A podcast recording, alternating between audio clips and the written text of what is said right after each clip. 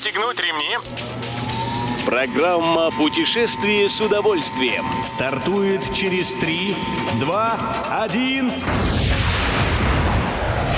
Приветствуем всех любителей путешествий, с вами Тимофей Гордеев. Сегодня в программе вы узнаете, как трансформировалась за год схема бронирования отелей в России – какие отечественные города, названные экспертами самыми культурными, и насколько хочет сократить продолжительность безвизового отдыха Таиланд. Поехали! Вот уже год, как в российском секторе бронирования отелей круто изменилась схема взаимодействия клиентов с гостиницами. На место ушедших из России сервисов по бронированию гостиниц приходят новые приложения – и как же теперь россияне предпочитают выбирать и оплачивать проживание в поездках? Туроператор Алиан и компания Travel Line установили, что отечественные туристы стали чаще общаться с гостиницами напрямую. Если в 2021 году доля продаж отелей через их сайты составляла примерно 25%, то в 2022 она выросла до 52%, а общая численность заявок от частных клиентов в минувшем году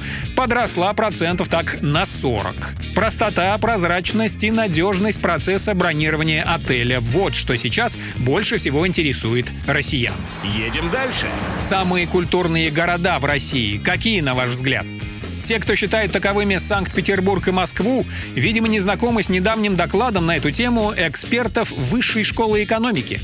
Они окинули своим пытливым взглядом почти 80 российских городов с населением более 250 тысяч человек и изучили тамошний выбор культурных мероприятий, а также то, насколько охотно и часто жители посещают их. Оказалось, что первую тройку рейтинга составили Петрозаводск, Белгород и Томск.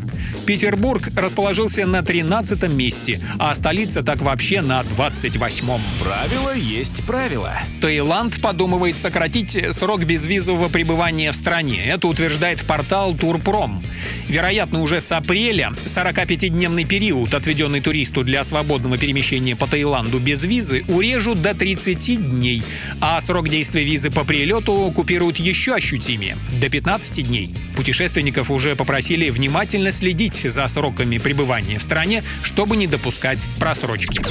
Любой из выпусков «Путешествия с удовольствием» можно послушать, подписавшись на официальный подкаст программ Дорожного радио. Подробности на сайте дорожное.ру. Дорожное радио вместе в пути.